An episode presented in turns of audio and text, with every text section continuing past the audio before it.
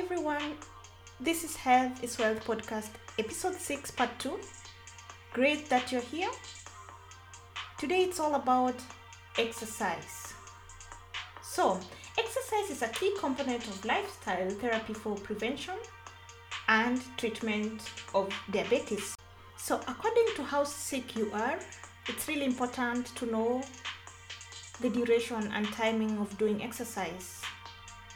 But for a normal diabetic, the American Diabetic Association advises 150 minutes of exercise in a week, and this includes moderate to vigorous aerobic activities.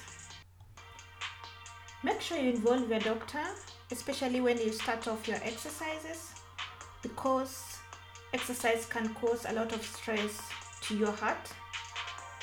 And if you personalize your therapy, specific prescriptions for exercise based on factors such as your gender, type of diabetes, type of exercise, and the environment you live in, it is really a strategy that can help measure the response to exercise. Check your blood sugar levels before you go out for exercises. When the sugar levels are over 300 milligram per deciliter, consider not to exercise because you have high risk of falling into ketoacidosis if you produce ketones. But if the sugars are low, that is under 100 milligram per deciliter, then it's the right time for snack. You can take a fruit or some glucose tablets. Make sure you maintain physical activity if you are diabetic or pre diabetic. Exercise will improve blood glucose control and it also reduces the risk to heart diseases. And if you lose weight by doing exercises, you will be proud of yourself and your well being feeling will drastically increase. The insulin sensitivity by type 1 diabetes also improves, and that means you will need less insulin. So it's important, as I said before, that physical activities should be decided in accordance to the individual and the type of diabetes they're having. It has been proven that HbA1c values lowers by 0.7%, and this is if all forms of exercises are combined. The following are the types of exercises that you might consider to take into your plan. Aerobics are really good and they help for training your large muscles. Walking, cycling, jogging, and swimming. And there are resistance training. By resistance training, you will need free weights, machines, elastic bands, and this you can mostly do it in fitness studios or even at home if you have a fitness at home. And then you can do yoga because yoga is really good for flexibility, for the balance, and also for the resistance.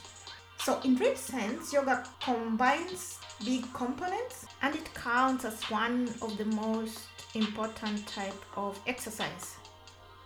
The National Institute of Health recommends also 150 minutes of aerobic exercise each week, and the American Diabetes Association recommends every other second day. Actually, walking is the easiest. You can also do dancing. Dancing is good because it's fun, and the exciting fun helps you to be mentally fit. And if you decide on walking, make sure you walk at least two hours in a week. That means every day before work or after work, you can initiate this into your plan. And this makes the movement really easier if you have a focus. So it's always easier said than done. Make sure you motivate your relative, your kid, or yourself to maintain this movement. And if you are obese, with diabetes, you will have to cut weight. And you can only reach this with doing exercises, initiating it into your plans constantly. You can start with low intensity but with consistency to have perfect results over the years. So, what are you filling in in your knowledge basket today? Exercise is good, but be cautious. Measure your blood sugars before and after exercise to avoid falling in ketoacidosis. Make sure you get yourself an ID band for emergencies in case you're outside and no one can reach you. Consider having fitting shoes to avoid feet injuries because one of the complications is that the blood circulation is poor in the feet and the nerves might have been damaged so you don't feel the injuries.